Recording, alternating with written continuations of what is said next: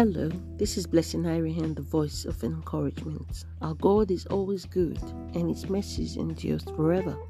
Today, I just want to bring you a short word of encouragement, and this is titled Jesus at the Center. And I'm going to be taking this from the book of Luke, chapter 10, verse 16. It says, The one who listens to you listens to me, and the one who rejects you rejects me. And he who rejects me rejects the one who sent me.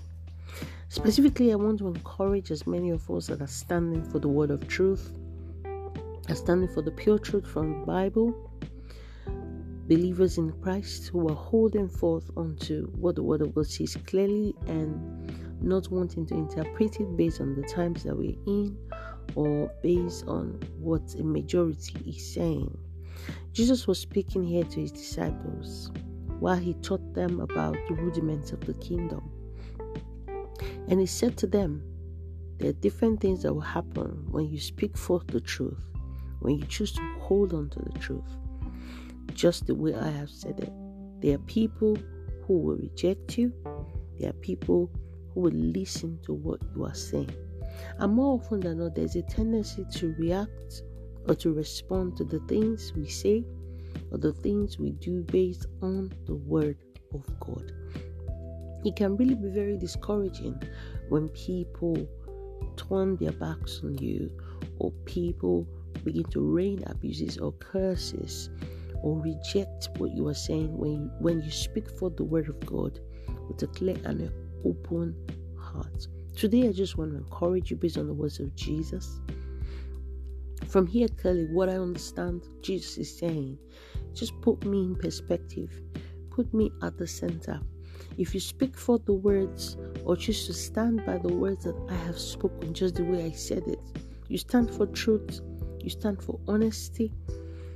Whatever is done to you, it is to me and not you. Let Jesus be at the center. For example, if you are out there speaking forth the word, just like the word, word said. It, it, someone once shared with me, you know, going out on evangelism and speaking forth the word of truth, just the way the scripture has said it. Some people got offended at it, and he actually felt really bad. He felt a bit upset. But this word is going to encourage you that more and more things that these are things like this are going to happen because of the times that we are in what should be our response? Let us put Jesus at the center.